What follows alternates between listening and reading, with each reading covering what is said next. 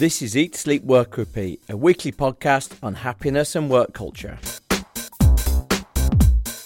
Hi, this is Eat, Sleep, Work, Repeat, a podcast about work culture and creating happier work. You can find all of the episodes on the website, eatsleepworkrepeat.fm. This episode is also going to be available at the end of this week as a YouTube video. So, there, alongside the discussion, you can see photographs and drawings of some of the projects we're discussing. And you'll find that, I'll tweet it out later in the week, and it'll be pinned to the top of our Twitter.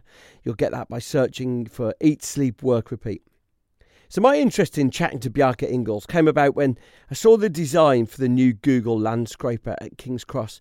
Bjarke is, in many people's opinion, the number one architect in the world, and he's created two new buildings for Google. The one in King's Cross is this vast structure that runs alongside King's Cross station platforms. It's like sort of a tower block laid on its side with all manner of things that most of us will never experience at work. It's got a running track on the roof, it's got all manner of extra perks inside. While the external plans and photographs of these buildings are always published, I was interested in what's inside. What does the world's rock star architect do when it comes to understanding our work and, and how we're working?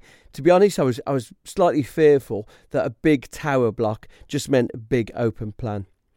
I spoke to some other architects this week at a conference, and the response I got to my criticisms of Open Plan was that the fault was all on bad management. Open Plan wasn't at fault at all. And I was interested in Bjarke's view. I think his answer is far more thoughtful than that and really stimulating. So we talked through a number of big projects, and it's worth you understanding a few of those. Uh, there's quite a few of, of the, the big group, Bjarke Ingels group projects opening right now. There's uh, something called the Court Scraper in New York, which is this remarkable sort of pyramids like structure. It's sometimes called Via West 57. The Lego house just opened in Copenhagen. We're about a year away from this extraordinary new power plant for Copenhagen that has a full ski slope and park on the top of the building. The power plant is a good illustration, actually, of sort of Bjarke's sense of fun.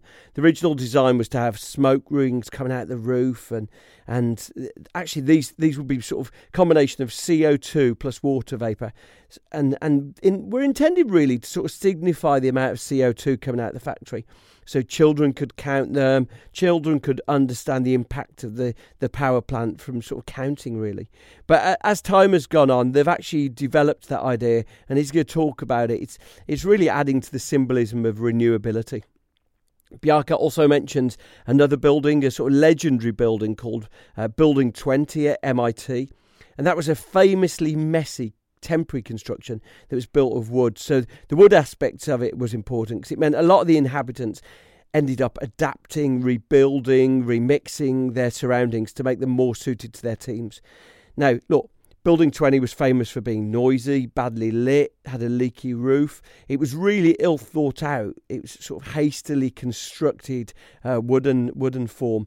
But the interesting thing about it is that the ill thought out design, but the adaptability was regarded as one of its strengths. So it produced nine Nobel Prize winning physicists and actually was it was sort of held in high esteem as being this remarkably creative place. So if we're debating sort of work culture and, and how much our work can be shaped by us, then actually thinking about how our buildings shape our culture seem really relevant. And, you know, is there a way that our building can actually harness greater creativity? Bjarke also talks through one of his earlier projects called the Infinity Loop or the Eight House. It was sort of a mixed residential and business project. There was a huge figure eight, effectively squished down in certain corners. So it looked like a sort of huge constructed bow tie. And he explains the thinking behind that. Myself and Bjarke talk about how he builds offices to create work cultures, but we also go on and talk about the culture at Big, his company, uh, the Bjarke Ingels group. We go in and talk about how how he, he generates the creati- creativity of, of probably the most esteemed architectural firm in the world. It's an immensely creative place, but one of the limitations that I learned about architecture is that 19 of of every 20 projects that they do, that they work on never actually happens. So the, maybe the client changes their mind, the budget's cut, someone else wins the commission. So, how does he generate a creative culture and how do they learn to deal with that rejection? Now, if you liked this and you're here for the first time, there's 30 more episodes wherever you get your podcasts. While you're there, leave us a review. Always happy to have people link into me, or you can you can follow us on Twitter. Really excited with this one. The the guy leading his field, here's Bjarke Ingels talking about architecting great culture. I kicked off with a question about ethos because Bjarke talks a lot about the history of architecture being a series of creators who were each angry with what came before, and their, their whole sort of ethos was a reaction to the past. His ethos is far more evolutionary, he's far more sympathetic to the, the changing needs of people around him. He created a comic book which talked about his ethos, which is called Yes Is More, about the idea of trying to accommodate all of the demands and, and all of the history into our architecture. And I asked him to explain that to kick us off. Yeah, I mean, I, I think the um, the emphasis is actually on being affirmative rather than reactive or reactionary. So my, my big complaint about the typical idea of the avant-garde as being revolutionary or being defined by who or what they are against is that you often have a negative definition. And, and I like to say that if, if your definition of your agenda is who or what you are against, you are essentially a follower in reverse. I, I, like to look at, at evolution, that how things uh, evolve. And because life is always evolving, so should our cities. What was true yesterday might not be true to tomorrow. And in that sense, life itself is actually a constant source of change and transformation. Like in, in a way, I like to say that as an architect, your greatest skill is your empathy, your ability to put yourself in the place of the people you are designing and building for. And because there is always sources of change in society, and this, this change can come from technology, it can come from migration, it can be cultural change, it can be uh, climate change. Wherever the change is coming from, it means that life is changing and somehow what was fitting yesterday suddenly doesn't fit anymore. That this change has, has changed habits or, or activities in such a way way that the framework that we designed yesterday for our lives doesn't really fit anymore. And if as an architect you can open your eyes and your ears and identify those moments of change, you suddenly get an amazing opportunity to accommodate new, new possibilities or to solve new problems. And in a way, you get the possibility to give form to the future that we will soon all be living in it's I'm I'm so g- glad as sort of as a novice student of this. The one word that I wrote down at the top of my uh, notebook was empathy. So uh, and in fact that was going to be my next question. So so I, am so glad that you say that sort of empathy is such a critical quality. One example of it was on the Infinity Loop where you were moving desks and residential to uh, the former sort of hates day, sunlight and the latter loves it and you were thinking about the mindset of your your the, the people in your buildings but tell me this What's your process of gathering that empathy? Is it hunch? Do you measure it? Is there any way to check your instinct? Well, it's good. Um, it's a good question. I mean, I mean, f- f- first, first of all, like em- empathy is not. I think empathy is a form of creativity because you're actually not feeling what the other one is feeling. You are imagining what they may be feeling and in a way you try to put yourself in their place in, in their shoes. So it involves a lot of a lot of imagination. And, and then i think secondly i mean i've always thought that Philippe Starck was quite smart when he uh, when he said that um, he doesn't design for a mass audience. He designs just for himself and a few of his good friends. And he was is and was at least uh, uh, one of the most successful and popular designers on the planet but he was actually really just trying to make himself and a few a few people happy. Because the good thing when you're actually making something that you you know that you yourself w- would like, then you're not designing for some kind of nameless, faceless crowd. Uh, you know that you are actually you know that at least you're making one person happy. Whereas if you're designing for some kind of a generic statistical construct, then uh, you actually don't know if anyone would like this, even if it seems like the average would, because the uh, the average Joe doesn't really exist. It's just a sort of a statistical construct. And then I think lastly, you know, a lot of the times when people ask, you know, what inspires you or wh- where do you go when you're looking for inspiration? I, like to point out that, in fact, I do think that the ordinary is already incredibly exciting. The, the everyday life, the, the, the practical concerns and, and considerations of, uh, of everyday life, uh, you know, living, uh, working, uh, playing, whatever, actually contains a tremendous amount of, of, of practical challenges. And, and, and, in some ways, architecture is the art of turning the practical into poetry. Uh, in a way, it's the art of creating something extraordinary out of the ordinary. So in that sense, when you, when you look at, for instance, the infinity loop, uh, this mixed use combination of uh, spaces for working, for institutions, for shops, for townhouses and, and, and apartments by actually taking a lot of like rather conventional quality criteria, but really delivering them to the extreme, we end up sort of uh, creating a lot of diversity. Some, some homes gravitate towards the top. Some of the offices gravitate towards the, the bottom. The differences in typical floor depths between commercial and residential floor plates ends up creating ledges that actually have space for little gardens and small paths. And suddenly we create almost like a mountain village where you can actually walk and bicycle all the way from the ground to, uh, to the 10 story penthouse. So in a way, the, the sum of all those little considerations actually becomes much more than the sum of the parts. You really get synergy between all those little pieces of practical poetry. And and so the, the implication of that, absolutely. I mean, poetry is such a, a, beautiful word for some of the breathtaking projects that you've got underway. And I, I saw you. I, I, wouldn't ask you to discuss particular clients, but I saw in the the press coverage that you did for the Google headquarters, and I know that you're doing the, the, the landscraper in London and you're doing the, the Google headquarters. You were quoted as saying that it will help design Google 2.0, which effectively feels like it's a cultural statement, and you know you're helping them you know, build and be fit for purpose for the, for the new state of work. Uh, taking into account the fact that you say that you start from the perspective of one, I'm just really interested in what you've thought about the modern working sort of office environment. I noticed that your office at the Carlsberg ex Carlsberg factory is open plan. Do you sit there contemplating? the state of mind of people inside buildings, or how do you go about trying to to bring that to life? Um, I mean, um, I mean, first first of all, like when I can definitely see when we look at our own workspace.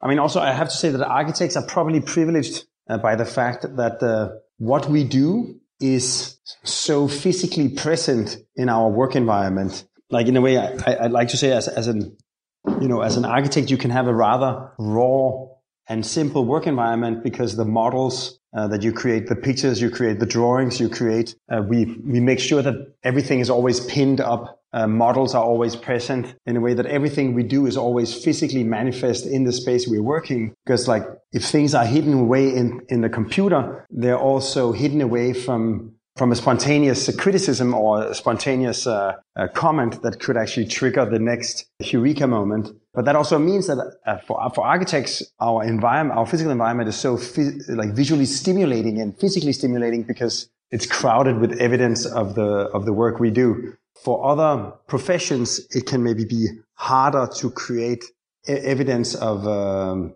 uh, of the activities you're making. But I do realize that especially if you're dealing with, with innovation, if you're trying to break new ground, if you're trying to enable collaboration, then the, the best thing you can do is to make sure that what is going on in people's heads and inside their computers is to the largest extent possible somehow physically manifest in the space where they're working. Because um, I also tend to realize that the best way to facilitate an open collaboration between uh, many people with many different kinds of intelligence and the way you avoid that it becomes about my idea or your idea is that if the idea is always present in the form of a model or a sketch or a drawing or a statement, then if someone is criticizing it, they're not criticizing, you know, me or the person who came up with the idea, they're criticizing the idea because the idea is there. It's on the table between us. So in a way, the, the, the, best way to open up a creative process for incorporating input from the many is to give, to make the, the idea or the project as physical and as physically present as possible because the, then the conversation becomes about it, not about what you said or what I said.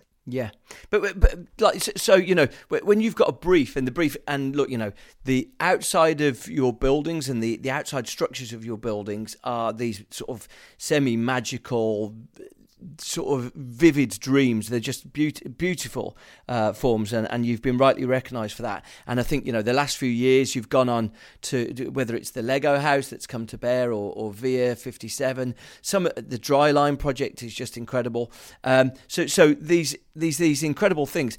I'm interested in. do, do you ever go back to a job and correct it. So, like, you know, the, the Google structure on the outside, the, the two buildings that you've been commissioned to do there are these inc- incredible forms.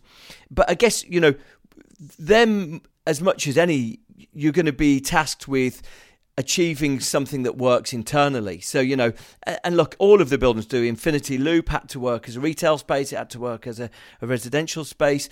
But obviously, the Google buildings are going to be required to have high quality creative work going on inside them. And so, how do you set about saying, we've identified what the environment is where high quality creative work can take place. I guess the critical thing I'm asking is that I saw Mark Zuckerberg talk about the new Facebook building, and uh, and he said it's got the biggest open plan space in the world. Now, the interesting thing for me, who's someone who's been fascinated with work culture and studied that, is that all the evidence I see about open plan structures is they don't correlate with satisfaction at work, they don't co- correlate with productivity, and they don't correlate with creativity. So I wonder, as you're commissioned to create a structure that delivers those things, yeah. what are the things that go into your head? How, how do you try and facilitate that creativity?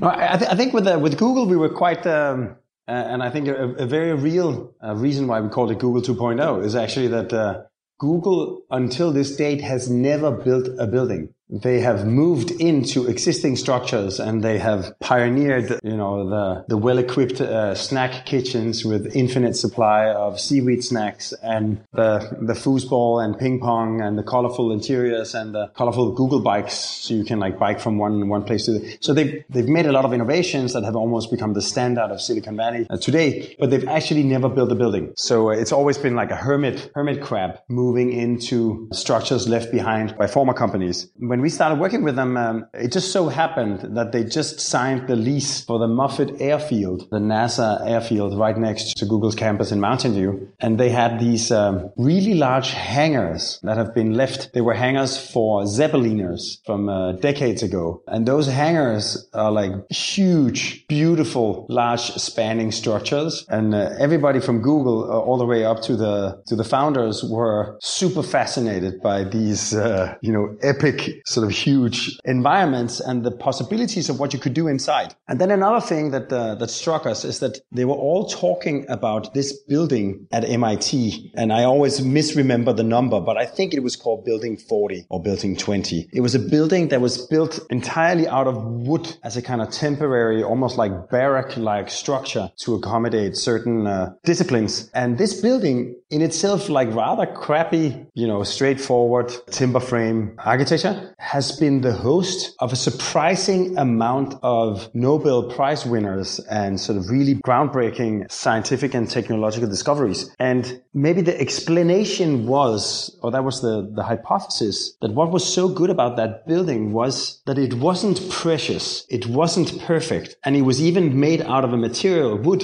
where you can easily drill a hole and mount a few things, or you can even like stick saw, you can cut a hole to the neighbor space and run some pipes through it if you want to conduct an even bigger experiment. The freedom and the flexibility was actually an asset and the fact that it wasn't perfect and precious actually made it more dynamic and, and free and flexible. So we came up with this idea that for a company like Google, if you could say like a company like Apple is about uh, restricting adaptability and making one perfect solution that in theory should fit all and, and Apple do it incredibly well. Google is much more about open source and about hackability. So we quite quickly coined the term that the, we wanted the Google's environment to be hackable, that each and every engineer should be able to transform and adapt their, their environment. And then the second thing we came up with was when you look at the organization architecture of Google, you know, Googlers, they sit in a, uh, in a team that bundles up into a community that bundles up into like larger and larger entities. And we said sort of a, a typical sort of community consists of uh, up to between 100 and 150 Googlers. So inspired by the hangars, we created these large open environments, like almost like we call it squomes, like domes that are more or less square and plan. These, these environments have very few columns, very large spans. That's why the architecture has this sort of gently sagging or hanging concave kind of uh,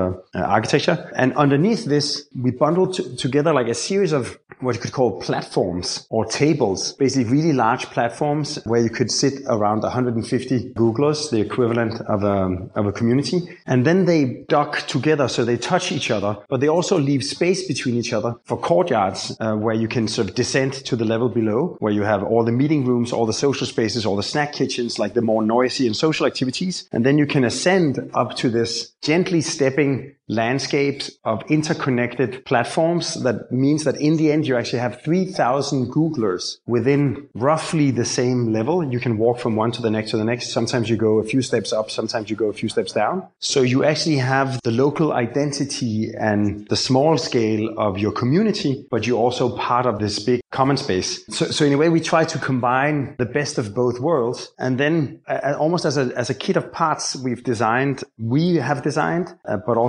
other uh, interior architects and furniture designers will be welcome to design small scale elements, what we call the human scale, that some, like roughly half the Googlers prefer a more sort of um, focused and enclosed environments and the other half uh, a more open environment so that with like temporary elements from a, a, wide variety of, of materials and sort of designs, you can create temporary architecture around you. We actually used Burning Man as a reference. Burning Man, this uh, art festival in um, in the in the desert, where actually a lot of Googlers uh, and a lot of Silicon Valley people uh, end up going. It's it's a big empty white sheet of dust, but then for like one week it becomes like this explosion of creativity with temporary architecture. And in a similar way, we were suggesting that maybe this environment could really, you know, each, each team could express their local identity in various ways within this, this large sort of continuous environment so that you actually, that it's not about some kind of a minimalistic aesthetic of an open office where everything is the same, but it's almost like a, a canvas of creativity where each unit, each team can actually uh, express their identity and maybe some of their big experiments are, are physically manifest in some form of the other.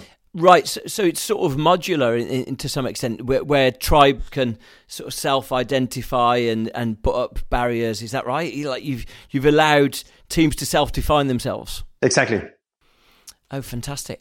I wonder if we could just go on and talk really briefly about sort of the culture at Big Group. And so, you know, the the thing that's really struck me is that I wrote down the, the word. I think I used it before, but you know, the, a lot of your creations are like these vivid dreams. But the the thing that really strikes me, firstly, I was interested in, is that 19 out of 20 projects that you work on that you imagine don't happen.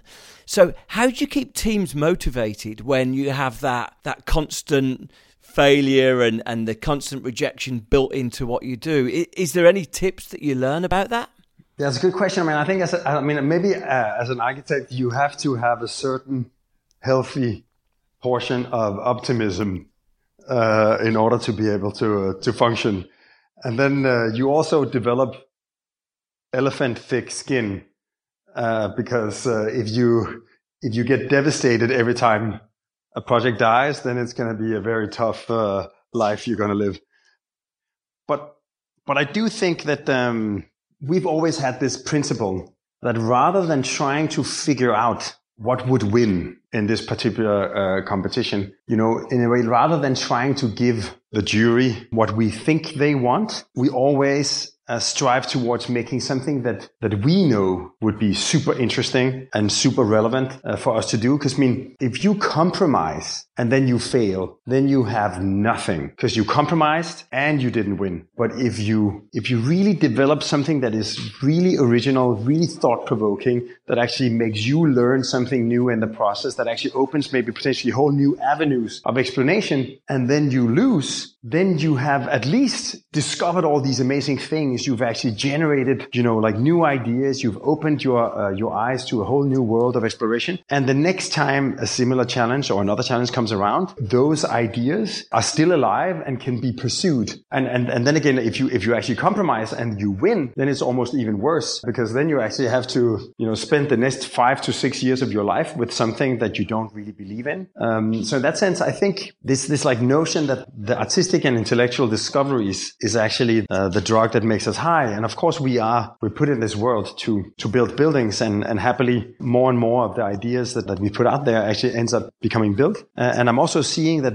more and more things that we developed or that we have been consistently in pursuit of, maybe even for a decade, suddenly the time is, is right or the moment arises where that project actually becomes in demand. Because I think the interesting thing about being an architect is that we can't really say we would like to do this kind of building and then make it. Like if you're an artist, a painter, let's say you can go down to the art supply store and buy some paint and some canvas and then you can paint the painting you had in your head or that you were longing for because it's it's going to cost you like 500 bucks. If, if, you're an architect, you can't really do this uh, skyscraper that combines a, a cascade of uh, interconnected uh, double height spaces into a spiral of terraces and, and, and staircases because it's going to cost $3 billion to, to do it. So, so, so anyway, as an architect, you have to wait for the moment where what a client needs to have happen and has the resources to pay for can somehow be combined with what you would like to see happen and have the ability to, you know, demonstrate that this would actually make sense for, for the client to, to realize. So in that sense, it becomes very important for an architect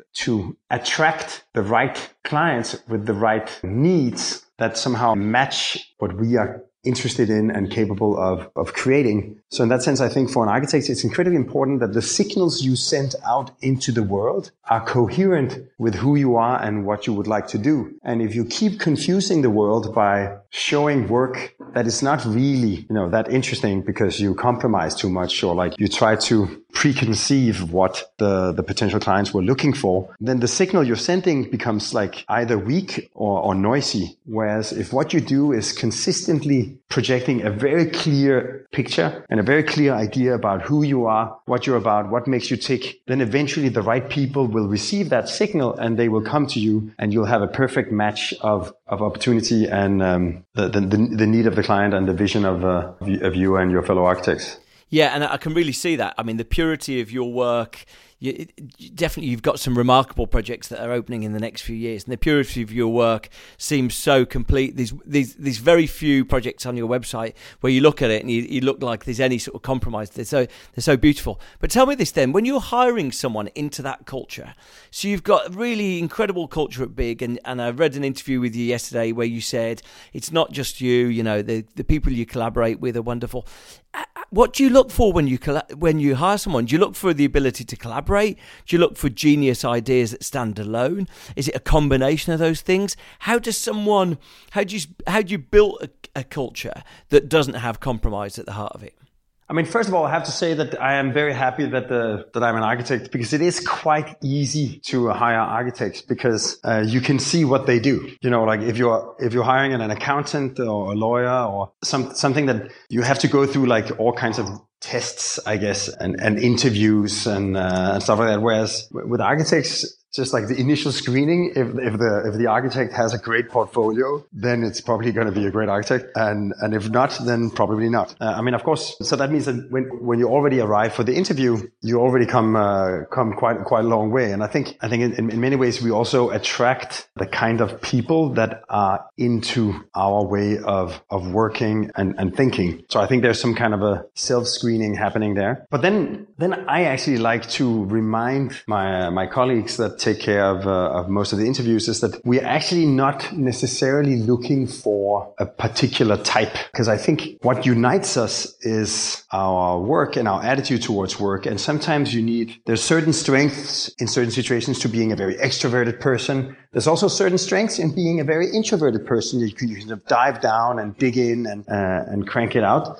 Some people have great social skills. Some people have great technical skills. Some people have both. Some people, so like, I think it's, it's quite important that we don't end up like creating some kind of a stereotype of, uh, of a particular personality because sometimes I actually think that the misfit or like the oddball or even some some people that have a slight you know that have some slight challenges with how they communicate with others can actually be quite great to have on a team if you make sure that the team itself actually has enough of the right personalities. I also definitely have architects that are not necessarily the best designers or even the best technical uh, people, but they have amazing people skills. And when you insert them into a team of 10 people, suddenly that whole team starts functioning uh, uh, much better. So I, I, think maybe one thing that, that I can say is that in a way, the way that I've designed my own job, I'm the, let's say I'm the founder and chairman of, of, of Big, obviously, but uh, my role is somehow to be the chief visionary or the creative director in the course of the last 17 years of my first company plot uh, with another architect, uh, Julian Smith. And then big, I've, I've had almost every responsibility at, at some point in time. But as soon as I could,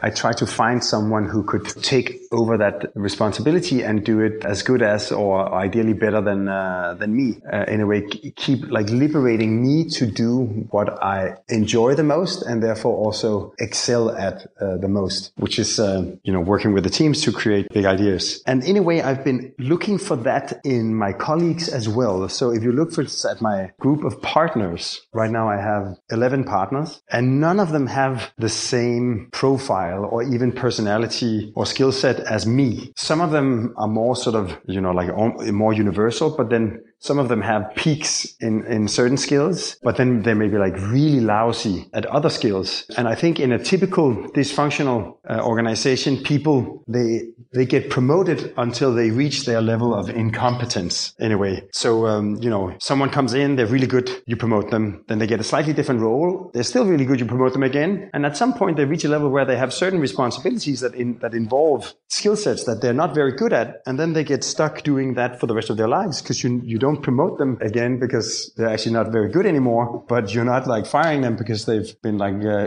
good loyal soldiers. So then people end up stuck in a position where they're doing something that they're not good at and they probably don't even particularly enjoy. So I, have been I've been very conscious that for all the roles in the office, including the partners, it's not like one, once you become a partner, you have to do certain things no, no. Some partners are purely sort of internal and only deal with design teams. Some partners are purely technical and, and deal with the last construction. Some some partners are purely about outreach and uh, and, and, business development. Some partners are about like tinkering with uh, with products and, and and more sort of nerdy scientific aspects. In, in a way, it's it's important to really look at what what makes a person tick. What are their uh, superpowers, and then make then make sure that you end up like in a way forming the job around them rather than trying to fit different people into a uniform set of job descriptions. You actually tailor the job description to fit the unique profile of the people you've uh, you find around you. It's interesting that is because that's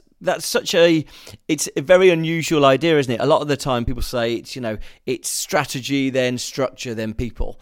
And actually uh, i agree some of the best performing teams i've ever worked with have been adapted around the quirks of different people to get the best out of everyone. Yeah, i mean I, I think i think one of my my my dearest friends and, and greatest uh, partners he, he was hired as a typical architect. He wasn't necessarily the best sort of um, project designer but uh, but then he had other skill sets about around uh, communication and, and, you know, partnerships and, uh, and anyway, so rather than trying to complain about the fact that he didn't function the way that we had foreseen, we started saying, well, then uh, why don't you run with that instead and see where that can go? And and I think a lot of the organization and culture of Big today is actually thanks to the fact that we liberated this guy from his from the responsibilities that you would normally expect from him and, and gave him something else that maybe other people wouldn't care so much about. So in that sense, if you can tap into people's superpower and if they're actually doing the stuff that, that makes them tick, then they do it with so much more skill and so much more force because at the end of the day, that if you're fueled by passion rather than uh, obligation or then, then it suddenly becomes like living your life or playing rather than yeah. doing homework because you have to. Yeah, absolutely. Tell me, uh, this is probably like asking which of your children is your favorite, but you've got some some beautiful projects landing in the next few years and I know the Lego house has just landed what what's the one you're most excited about? I mean, we, we I would say that uh, there's probably a handful because also like different projects allow you to pursue different uh, different uh, different dreams. But I mean, maybe I'll, I'll mention one or two. Uh, we we just broke ground on the habitat for the two giant pandas of the Copenhagen Zoo, and uh, it's been so fun to. I mean, it's definitely going to be the cutest clients I'll ever have. The sort of the two pandas, but uh, but also um, we had to sort of, of course when we're talking about empathy, uh, you know, I had to sort of imagine what does a panda want, and they're from China, so I don't understand what they're saying. So we had to uh, ask uh, a lot of uh, zookeepers uh, and zoologists to speak on their behalf. And like two two things we discovered. One is that um, actually the the climate they come from is almost exactly the same climate as the climate in Copenhagen. So we could really realize this this dream of in, indoor outdoor. Yeah, actually the big the big fluffy fur they have is not just to be cuddly. It's actually because they they can endure a little bit of uh, of winter. So um, so we can really realize this dream about indoor outdoor. So we've also created a habitat habitat where there is no back of house. So you can see the pandas at all time. Uh, it's only we've created the possibility when, uh, when the female starts nesting, she needs to be able to create a, a, more private environment. But basically you can see both the zookeepers and the pandas at the, at any time, no matter uh, what they're doing. And then the second thing we discovered was, um, even though pandas seem so cute and, uh, and friendly, uh, which they also are, they're also very solitary. So they can't cohabit, the male and the female, if you would put them into the same habitat, they would get into a fight. In that sense, they might be quite similar to uh, to humans. So in that sense, we've had to sort of create a habitat that is one biotope tailored for pandas, but is somehow separated in a section for her and a section for him. We actually ended up designing it so when you look at it from above, it, it really looks like yin yang, an enclosure for the male and the female that that forms a unified circle. And then we're using undulating landscape level changes so that you can sometimes see the the pandas uh, from above and sometimes uh, uh, at eye level. Even in the restaurant, we, we lowered the floor so you can look into the eyes of the panda, sort of trying to maximize the intimacy and the proximity to uh, to the animals. Amazing. I think that that's been like great fun to do uh, this little exercise and really to sort of learn about a panda that I thought I knew that I already knew a lot about. But once you once you start digging into it, there's a, there's a lot to be discovered.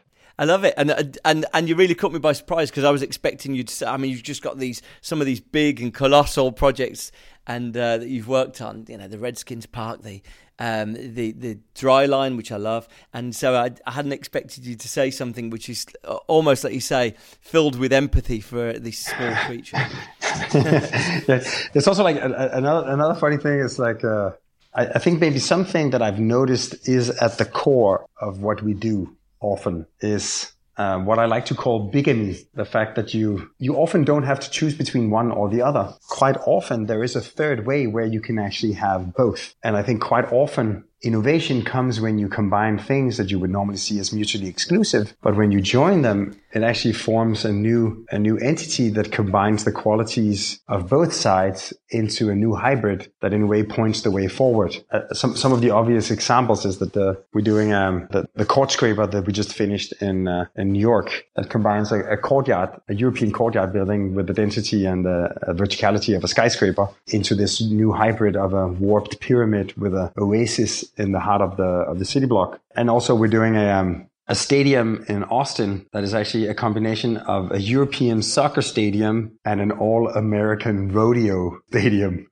which is the, the ultimate sort of surf and turf uh, kind of combination of, of, of, European and American archetypes. And, and I think these kinds of projects, like we're doing a power plant in Copenhagen that is so clean that we could turn the roof into an alpine ski park. So tell me on that, on that, because I, I love that project, but tell me on that. So, so, um, so I love the smoke ring on it. But I, I, almost could see some of your working because I saw the first incarnation of that, and you had this this compressed carbon dioxide, and then did you discover that carbon dioxide would never be visible? Because now it's a steam idea, isn't it? And and, and sort of it, it changed slightly. What, how did that one evolve? No, it, it, it actually evolved uh, exactly because uh, of what you're saying. We realized that the, the smoke was actually uh, so clean that uh, the only visible part of it was the steam. And then we also realized that even though there was something cool about radical transparency, being sort of open about the fact that there is a small amount of CO2 coming out of the, the power plant, we also thought that since we're working with the steam, that's the visible part, maybe it could really be a complete transformation of the symbolism of a, of a chimney, that every child knows that a chimney is something bad because that's where all the pollution comes out. What if in the future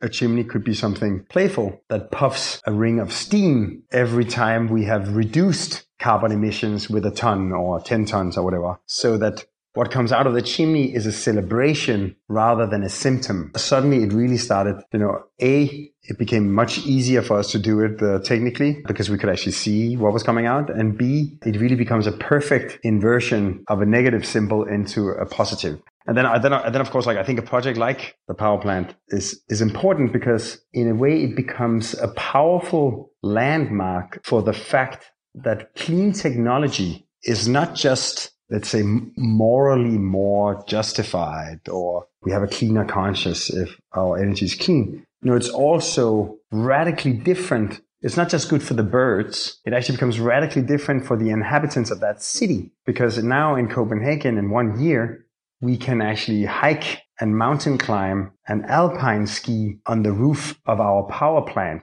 So green technology means that, that factories and power plants don't have to be these like uh, cancerous areas on the city map, uh, you know, something you have to be as far away from as possible. No, no, you can hang around on the roof of, of these uh, structures because you literally or almost literally have clean mountain air on the roof of, of this power plant. And I love this idea that when you open Google Maps, then like city tissue is kind of yellow.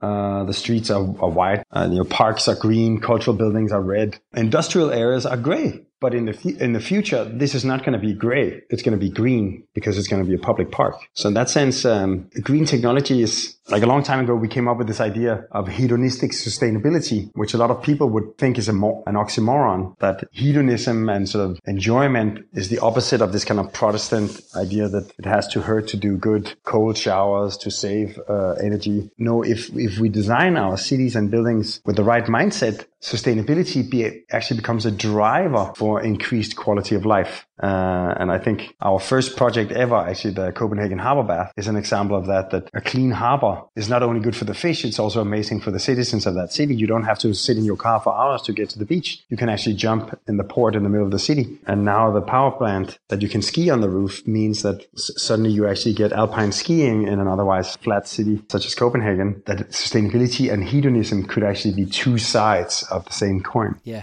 I tell you what, through the uh, the work I've done in the last couple of weeks, um, I'm I'm definitely the, my desire to come to Denmark has never been higher. I just want to come and see all these incredible structures I've seen. So, uh, so, uh, and you've moved back to Copenhagen yourself now, is that right? Uh, ex- exactly. I'm uh, I'm in the process of, uh, of, of moving there. I should be arriving in uh, in January. Thank you so much. I'm so I'm so honoured and, and so grateful for your time. Fantastic. Excellent. Such a pleasure to talk with you. Thank you so much for your time today.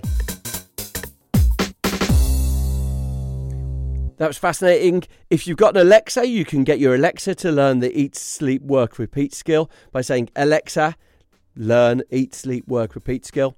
Do let me know if you, are getting that to work. Uh, always keen to hear from you. See you next week.